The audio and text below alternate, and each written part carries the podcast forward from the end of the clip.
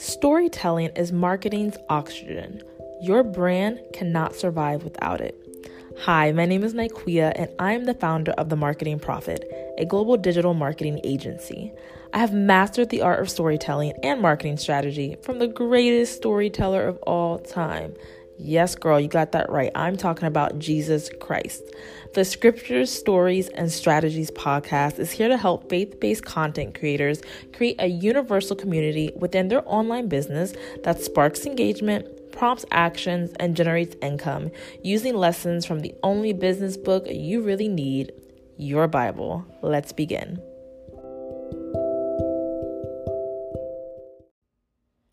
Hello, faith fueled friend. Welcome back to another faith fueled episode. If you are new, hey, I am your host, Nikeia, and if you skip past my introduction, it's okay. You probably have no clue who I am.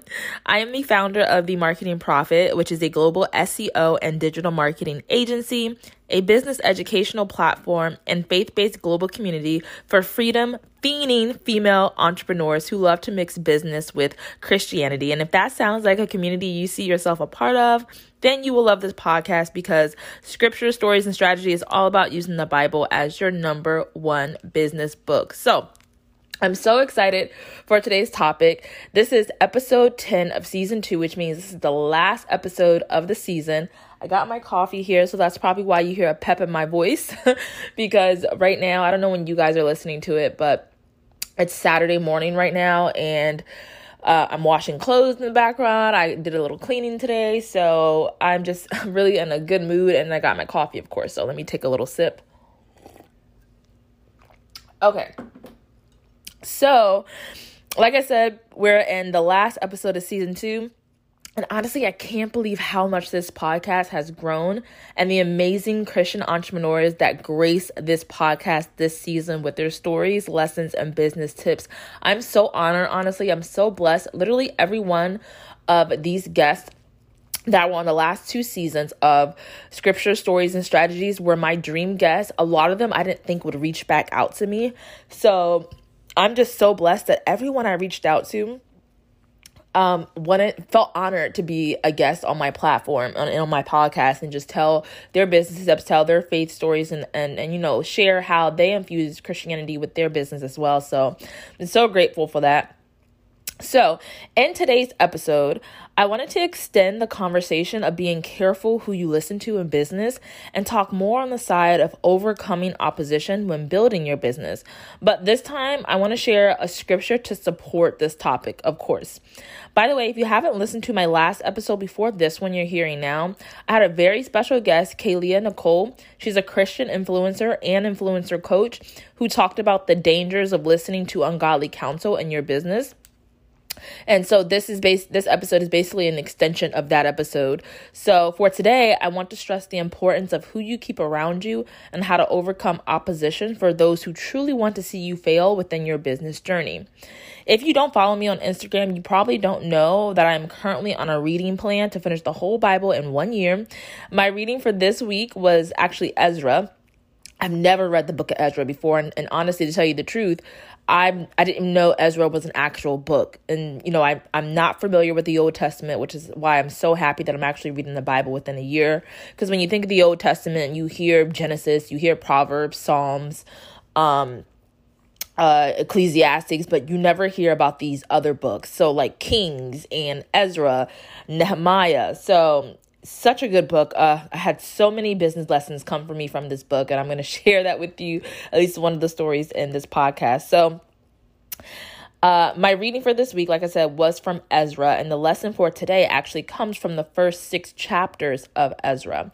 And as always, I love to start with biblical scripture that supports the topic of my podcast episode, as well as the history and context of scripture, before I dive in dissecting it into a business lesson so you can better understand what's happening around this time in history. I think that's very, very important when you're reading the Bible, is that uh, I mean, personally, for me, I like to understand the context. I like to put myself in that place and time, and I like to research these people in real life, like in, in online. I like to research who these kings were at the time, where they came from, you know, and things like that. So, today's uh as uh, well i always always like to share a scripture that supports this story So today's scripture comes from Philippians chapter 1 verse 28 and just so you guys know I always read from my new international version. So the NIV version is the bible that I always use. You can use of course any bible that you resonate resonate with the most. For me it's the NIV version so today's scripture comes from Philippians chapter 1 verse 28 and it says, "Without being frightened in any way by those who oppose you, this is a sign to them that they will be destroyed, but that you will be saved, and that by God this is a sign of destruction for them, but of your salvation, and this is from God." Okay, so the topic, I didn't even say the topic yet, but the topic of today's podcast is the 10 ways to overcoming opposition when building your business. Okay, so get your Bibles out. I want you to go to Ezra in the Old Testament and I want you to flip to chapter 4 because that's where we're going to start the whole story, and then that's going to be the story to support our business lesson for today. Okay, so in the beginning of the book of Ezra, the Jews who were exiled into Babylon by, by King Nebuchadnezzar is now released back to their homes in Jerusalem by the former king, by the former Persian king Cyrus, now uh, which is now the king of Babylon at this time after conquering the city. So King Cyrus uh, uh, puts out a decree to go for the Jews to go and rebuild the temple of God as well as make a home for themselves back in their land. Now, there are three key people who led the exiled Jews back to Jerusalem, and their names are Zerubbabel, Ezra, and Nehemiah. It's also important to note that not all the Jews wanted to go back to Jerusalem because they found comfort in Babylon. Honestly, it was a huge city at the time with many opportunities. So think of it as a modern day like New York City. It was like the dream city.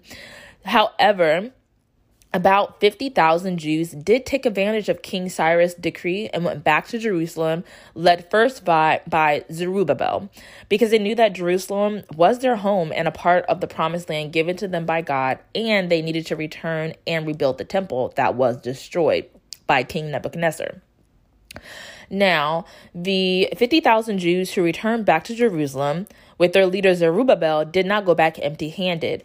King Cyrus returned to them about 5,400 articles of silver and gold goods that King Nebuchadnezzar had carried away from Jerusalem and had placed in the temple of his God.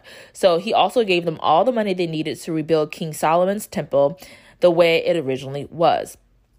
Okay, here's the nerd in me because you guys know I love history. So here's a fun historical fact.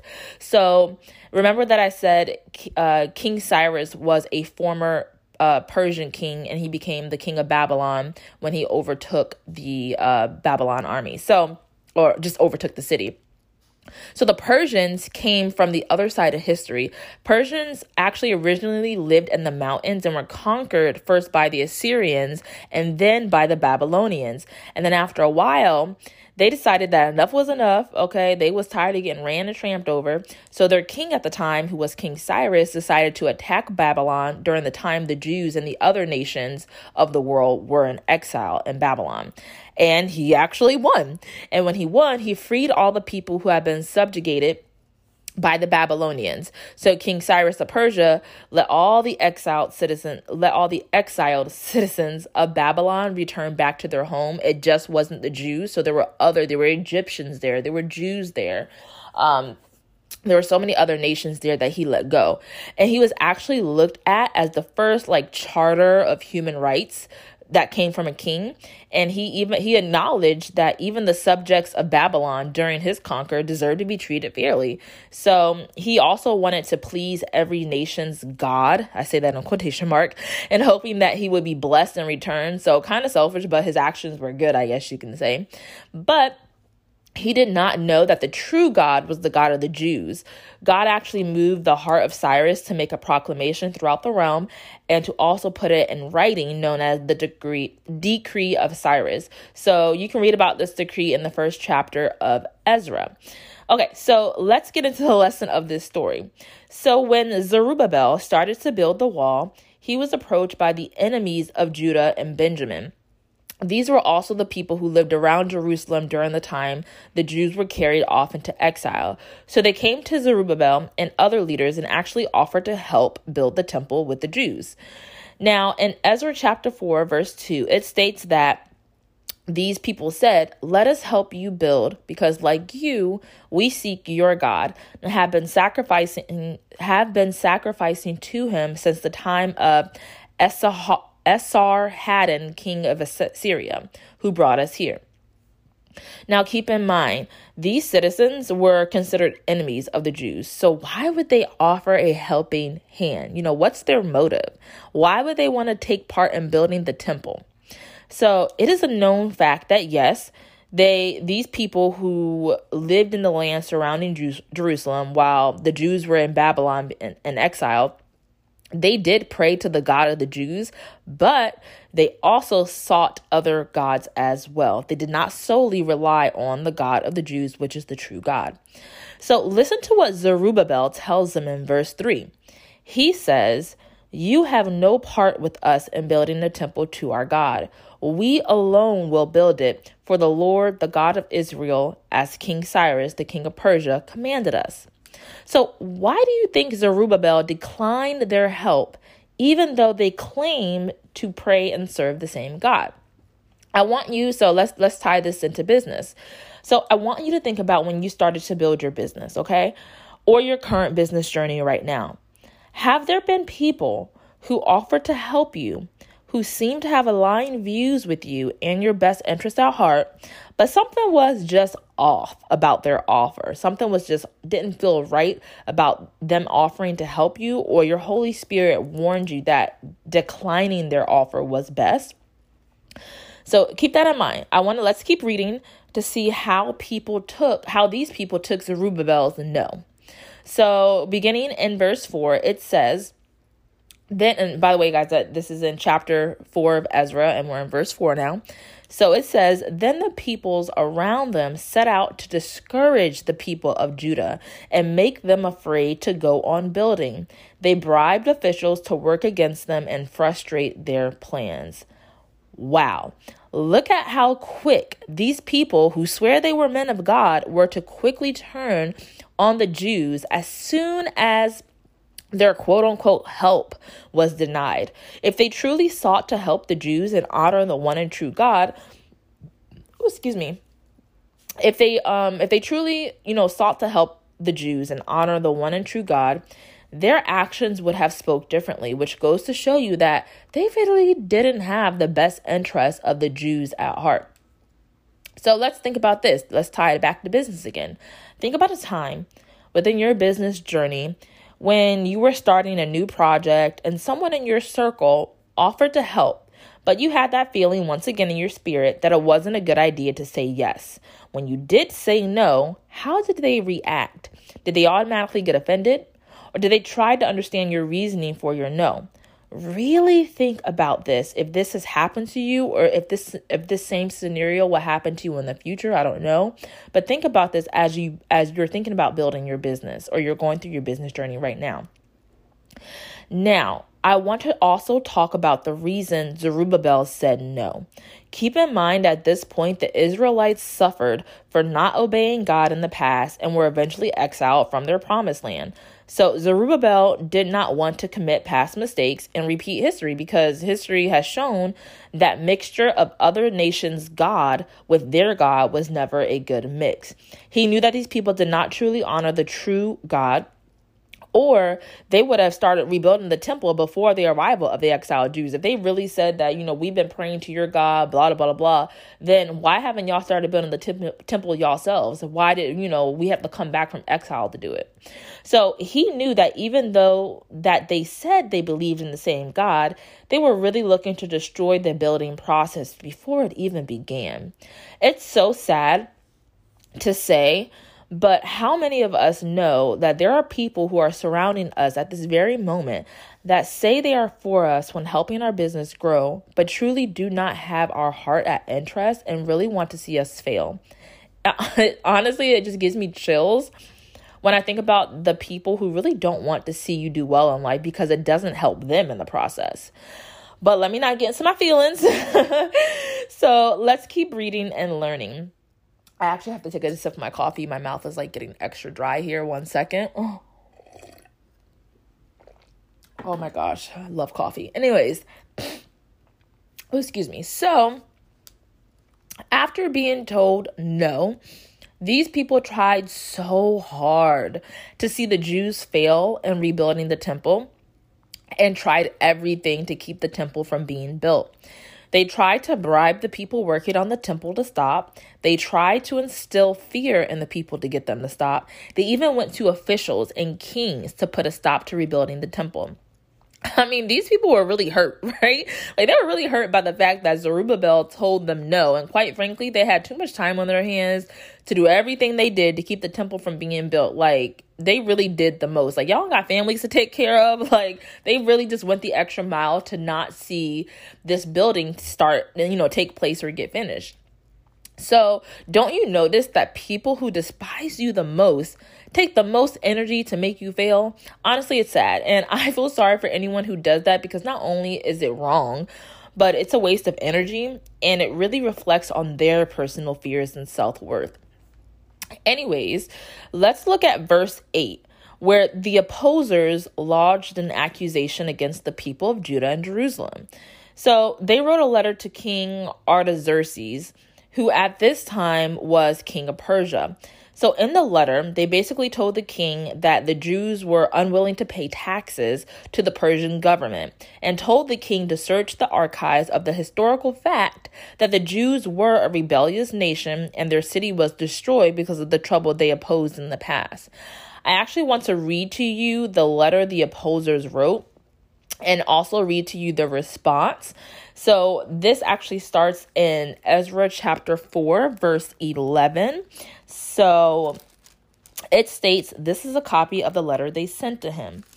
To King Artaxerxes, from your servants in Trans Euphrates. So, this is once again the opposers who didn't want to see the Jews who, you know, were basically upset the Jews were building this temple and wanted them to fail. This is them writing the letter to the king. In verse 12, it says, The king should know that the people who came up to us from you have gone to Jerusalem and are rebuilding that rebellious and wicked city. They are restoring the walls and repairing the foundations. Furthermore, the king should know that if this city is built and its walls are restored, no more taxes, tribute, or duty will be paid, and eventually the royal revenues will suffer. Now, since we are under obligation to the palace, and it is not proper for us to see the king dishonored, we are sending this message, message to inform the king, so that a search may be made in the archives of your predecessors. In these records, you will find that this city is a rebellious city, troublesome to kings and provinces, a place with a long history of sed- sed- sedition. That is why the city was destroyed. We inform the king that if this city is built and its walls are restored, you will be left with nothing in Trans Euphrates. So in verse 17, it says, The king sent this reply To Rehum, the commanding officer, Shimshai, the secretary, and the rest of their associates living in Samaria and elsewhere in Trans Euphrates. Greetings. The letter you sent has been read and translated in my presence. I issued an order, and a search was made, and it was found that this city has a long history of revolt against kings and has been a place of rebellion and sedition. Jerusalem has had powerful kings ruling over the whole of Trans Euphrates, and taxes, tribute, and duty were paid to them. Now issue an order to these men to stop work so that this city will not be rebuilt until I so order. Be careful not to neglect this matter. Why let this threat grow to the detriment of the royal interests? In verse 23, it says, As soon as the copy of the letter of King Artaxerxes was read to Rehum and Shimshai, the secretary and their associates, they went immediately to the Jews in Jerusalem and compelled them by force to stop. And then verse 24 says, Thus the work on the house of God in Jerusalem came to a standstill until the second year of the reign of Darius, king of Persia. So, Um, so, as you can see, when opposers try to get other people against you, they tell them to seek out the negatives. And when you seek out the negatives, of course, you are going to find all things negative. Like, honestly, there will be people within your business journey who will always try to stop your process the same way the opposers tried to stop the Jews from building the walls and the temple. So the opposition now from the king and the surrounding nations still did not stop the building process, honestly. So, in fact, in verses 1 and 2 in Ezra chapter 5, we see that two prophets at the time, Zechariah and Haggai, told a prophecy to the Jews in Judah and Jerusalem and supported the Jews in building the temple. So, with that support and their prophecy, they kept building for the purpose of their one true God, even though they were told by King Artaxerxes they need to stop. So, keep in mind there will also be people who are against your opposers who will support you and remind you why you started your business journey in the first place, just like the prophets did. Where this where there is opposition you will also find encouragement from others. So always remember that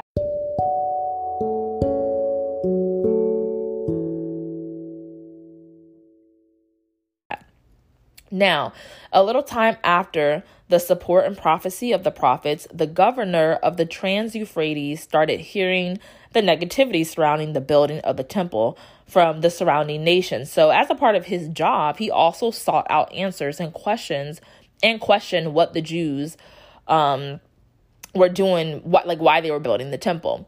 So the governor at the time, his name was, and excuse me if I say this wrong, his name was uh, Tatanai, I think that's how you pronounce it, or Tatanai. And he actually went to the elder community of the Jews and asked them, and this is in verse uh, 3 in chapter 5 of Ezra. And it says, Who authorized you to rebuild this temple and to finish it? What are the names of those who are constructing this building? In verse 5, it also states, and it says, But the eye of their God was watching over the elders of the Jews, and they were not stopped until a report could go to Darius and his written reply be received. So, um, the governor did just that, and he sent a letter to King Darius, who was the king of Persia at this time now. Now, I'm going to read his letter to you, and you're welcome to read along. I want you to see how his letter to a king differs from the letters sent by the opposers to King Artaxerxes, um, the king before King Darius. So keep in mind that uh, Tatnai, he is a governor, so his his job is to respond to the calamity that's going around right now. And so far, everybody's talking about these Jews building a wall and it's causing a problem. So he is just writing to figure out what he should do. So I'm going to read the letter. And this is actually, let me turn. Okay. So this is in chapter, what did I say? Okay, guys, chapter 5, verse 8. Okay. To King Darius, cordial greetings. The king should know that we went to the district of Judah to the temple of the great God. The people are building it with large stones and placing the timbers in the walls. The work is being carried on with diligence and is making rapid progress under their direction. We questioned the elders and asked them who authorized you to rebuild this temple and to finish it. We also asked them their names so that we could write down the names of their leaders for your information. This is the answer they gave us. We are the servants of the God of heaven and earth, and we are rebuilding the temple that was built many years ago one that a great king of Israel built and finished. But because our ancestors angered the God of heaven, he gave them into the hands of Nebuchadnezzar the Chaldean, king of Babylon, who destroyed this temple and deported the people to Babylon. However, in the first year of Cyrus, king of Babylon, King Cyrus issued a decree to rebuild the house of God. He even removed the temple of Babylon and gold and silver articles of the house of God, which Nebuchadnezzar had taken from the temple in Jerusalem and brought to the temple in Babylon. Then King Cyrus gave them to a man named Sheshbazzar, whom he had appointed governor.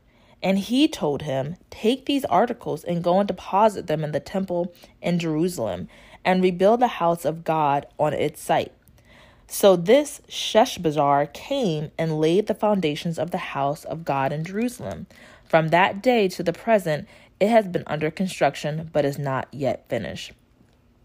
And then it goes back to uh, Tatnai's response in the letter in verse 17, and it says, Now, if it pleases the king, let a search be made in the royal archives of Babylon to see if King Cyrus did in fact issue a decree to rebuild this house of God in Jerusalem. Then let the king send us his decision in this matter. Okay, so can you see the difference in this letter than the one of the opposers written to King Artaxerxes? You can clearly see that the governor, once again, is just doing his job and investigating the matter by simply asking for an investigation to see what the right thing is to do and what actions need to be taken into place. He did not oppose the Jews, nor did he agree with them either. He just sought out the king for his answer, as he should. He's the governor. So, tying this back to business again, there will be people in your business journey who are similar to Governor Tatnai. These people aren't your opposers, but they aren't for you for your cause either.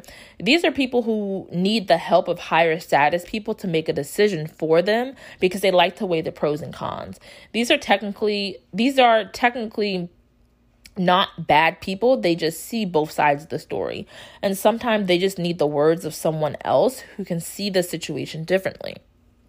So now let's read what King Darius tells Tatnai or Tatnai, I'm sorry, in response. This is King's this is King Darius' decree, which is found in Ezra chapter 6. So I'm going to read that for you. This is his response. Um let okay, so starting from verse 3. In the first year of King Cyrus, the king issued a decree concerning the temple of God in Jerusalem.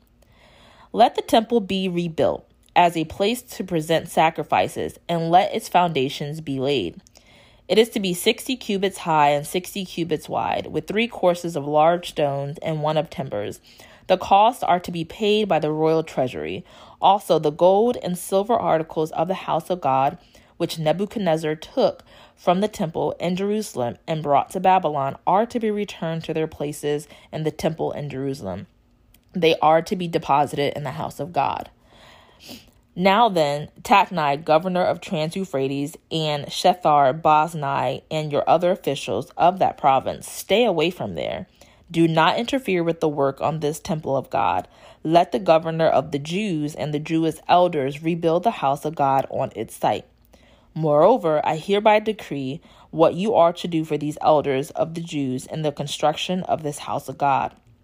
Their expenses are to be fully paid out of the royal treasury from the revenues of Trans Euphrates so that the work will not stop. Whatever is needed young bulls, rams, male lambs for burnt offerings to the God of heaven, and wheat, salt, wine, and olive oil as requested by the priests in Jerusalem must be given to them daily without fail, so that they may offer sacrificing offer sacrifices pleasing to the God of heaven, and pray for the well being of the king and his sons. Furthermore, I decree that if anyone defies this edict, a beam is to be pulled from their house, and they are to be impaled on it. And for this crime, this house, their house is to be made a pile of rubble. May God, who calls his name to dwell there, overthrow any king or people who lifts a hand to change the decree or to destroy this temple in Jerusalem. I, Darius, have decreed it. Let it be carried out with diligence. So, wow, right? So finally, after the decree was after the decree, the temple was finally able to be completed in peace. And in Ezra 6:14, it says um let me see Ezra. Okay, so yeah, in Ezra 6:14, right after King Darius's decree, it says, "So the elders of the Jews continue to build and prosper under the preaching of Haggai the prophet and Zechariah, a descendant of Iddo. They finished building the temple according to the command of God of Israel and the decrees of Cyrus, Darius, and Artaxerxes, kings of Persia. Now, keep in mind, this isn't the end of this story, and the temple being rebuilt has a longer journey ahead of it. And I encourage you to read the rest of Ezra and Nehemiah to see the outcome. But for the purpose of this business lesson, I'm going to end the reading here. Now, I want to briefly talk about the 10 ways you can overcome opposition in building your business by using the story of the Jews rebuilding the temple as an example. I found this blog post that actually discusses these 10 ways, and I totally agree with them. So I'm going to read them to you. if you want to read the full article, you can find the article on a website called thegospelcoalition.org. I'll also have that in the show notes as well. So, the first way to overcome opposition in building your business is don't be surprised when opposition arises. So, in Peter 4, verse 12, it says, Beloved, do not be surprised at the fiery trial when it comes upon you to test you, as though something strange were happening to you. So, this isn't new. It isn't strange. It's normal. It's normal for people to oppose you. So, don't be surprised actually the the apostle paul also promises in Second timothy timothy uh, chapter 3 verse 12 that all who desire to live a godly life in christ jesus will be persecuted. And in matthew chapter 5 verse 12 it says in the same way jesus reminds us they persecuted the prophets who were before you. Don't be surprised. God certainly isn't Number two is stay calm and don't become angry. So in First Peter chapter 3 verse 14 it states, "Have no fear of them, nor be troubled." Don't respond to opposition with that toxic blend of fear and anger. Respond with grace and truth. The words outrage and courage both have the word rage in them. Oh, by the way, that's not a part of the um the the scripture but uh the think about it. The words outrage excuse me encourage both have the word rage in them yet they're totally different attitudes. So we need less reactionary outrage and more courageous love. Number 3 is repent when it's needed. So Sometimes Christians aren't respected because we're not respectable. Sometimes the world says Christians are hypocrites, and they are right because I know some Christians who are hypocrites. So sometimes our opponents see our failures far more clearly than we do. Like, if you're a racist, you need to repent. If you say you hate gay people, you need to repent. So, if you're rude or gossipy or arrogant at work, don't get all blustery and claim persecution when a coworker when a coworker calls you out all right so let uh, we need to let our own sins we need to recognize our own sins and repent when it's needed because Jesus will forgive you and change you. He'll, he'll even save you if that's what you need. And the world will appreciate the rare example of Christian humility. Number four is keep loving each other. So, First Peter chapter 4 verses 8 through 10 says, "Above all, keep loving one another earnestly." When we face challenges, especially like opposition and the ones we thought were for us, we may quickly turn on the opposers and seek vengeance. So we need to guard against the temptation with love. I know it honestly may be hard. It's easier said than done, but and especially hard when it's coming from someone who means a lot to you. But honestly, hey, no one said it's going to be easy either. Number five is, um, which brings me to number five, which is love your enemies. So, First Peter chapter 3 verse 9 says, "Do not repay evil for evil or reviling for reviling, but on the contrary, bless, for this you were called." Number 6 is keep doing God's work. So, in First Peter chapter 2 verse 15, it states, For this is the will of God, that by doing good you should put to silence the ignorance of foolish people. So, honestly, keep doing your kingdom work. Keep serving each person you meet. Keep loving everyone who crosses your path. Don't try to silence the critics and skeptics by yelling louder than them. Trust God and do what's right. Remember that example is the loudest voice in every room. God will take care of us. So keep calm and carry on. Keep doing you, okay? Um, number seven is share your mesmerizing hope. So, in a world like ours, if your life is marked by grace and truth and love and integrity and hospitality and Christian warmth, people will eventually ask what's wrong with you.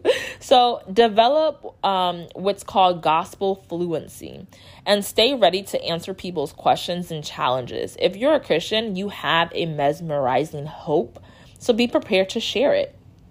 Number eight is be respectful yet do it with gentleness and respect that's actually from first um, peter chapter 3 verse 15 as well so a rude evangelist is a bad evangelist. As you share christ with people always be respectful. Evangelism sometimes means difficult conversations but we should never be difficult people. So it's very important to avoid verbal fights. Just be gentle and show perfect um, courtesy toward all people. That's actually from Titus chapter 3, verse 2, and it says, Show perfect courtesy toward all people, Christians or non Christians. Number nine is remember you're not the only one, all right? Remember other Christians um, that that also exist. You know, we're not the only ones who are who get opposers. So we're not the first ones. We're not the last ones. We're not the only ones. We're not the main ones who are suffering. In the West, most of our micro suffering would barely, barely register among so many other Christian brothers and sisters abroad. We should remember that with prayer and sympathy and great respect, the countless others who endure so much more opposition than we do, even when we face like legitimate challenges to our faith, we're in good and noble company. So honestly, just always keep that in mind. Like, it's I'm not saying your op- your opposers aren't uh, important, but it also helps with the situation when you realize that other people are going through way worse. Um, and number 10 is keep your head up and keep praying. So, darkness has never stopped the dawn. Remember that this life is temporary and Jesus is coming back for us, okay? So, when the night deepens and oppressors prey, on the failure of your business journey, just remember to keep your head up, or as they say, look to the east, and keep building your relationship with God and keep communicating with Him through prayer. So that brings me to the end of this podcast, as well to the end of another faith fueled and blessed season of scriptures, stories, and strategies. I want to thank you so much for taking time out of your day to listen to the Word of God and listen and learn how to build your business against oppressors using biblical history as a guide. I truly pray for your business journey, whether you're starting your starting the business from scratch, whether you're rebranding your business, or whether you're rebuilding different parts of your business or adding a new part to your business. I truly, truly pray for you. God bless you and have a good rest of whatever if it's the night have a good night if it's the morning have a good rest of your day um, and get ready for season three which is coming really really soon. Once again this is the last episode of season two. And of course as always i want to lead this off with a prayer. By the way guys i'm trying to get really good with my prayer. I feel like like you ever um have like ask somebody like you ever been in a group setting when somebody's like oh can you pray for us? I've always been that person that was afraid to pray for a group because i feel like i'm gonna say the wrong things or i'm not gonna say the right things. So let it be known that when i pray for you guys like i'm so nervous because i just want to make sure i'm saying the right things. Um i want to make sure that i'm not saying anything wrong. I want to make sure that it's not a bunch of fluff.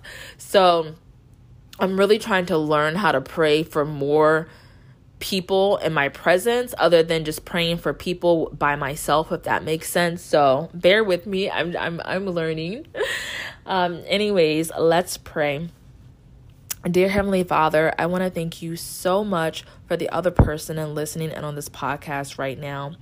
We all have a spiritual gift, Lord, and we all have a gift that are going to bring people back to your truth at the end of the day.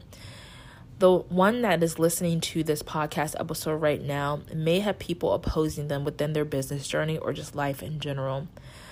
I want that person to know, Lord, that these opposers may come to actually build the strength that you are setting for them. They're building the foundation in order for this person to grow. I pray for every person's business journeys, Lord, that is listening to this podcast right now because it is a hard journey. There are going to be people who want to see them fail.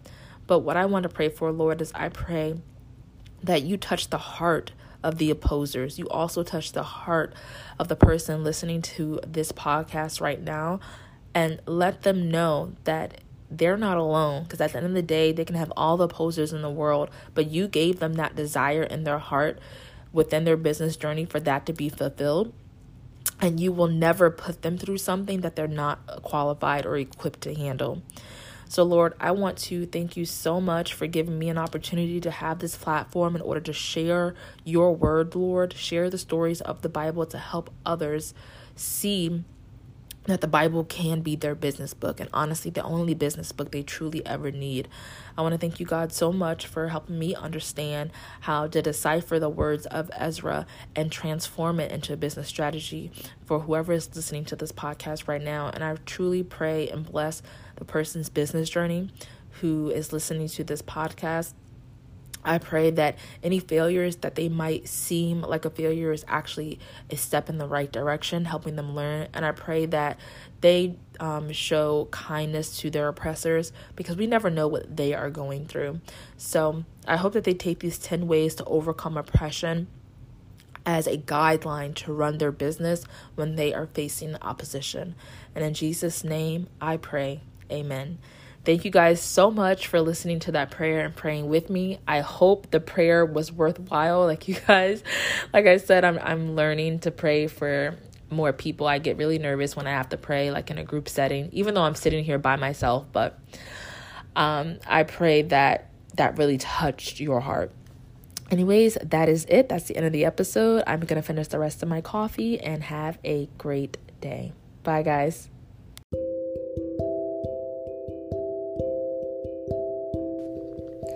Do you feel that? That heat? That fuel? Girl, that's that faith fuel. And I pray you use the fuel and lessons learned today in this episode and apply them to your personal life and business journey. Feel free to screenshot this episode and share a business lesson you learned and will now be incorporating in your business.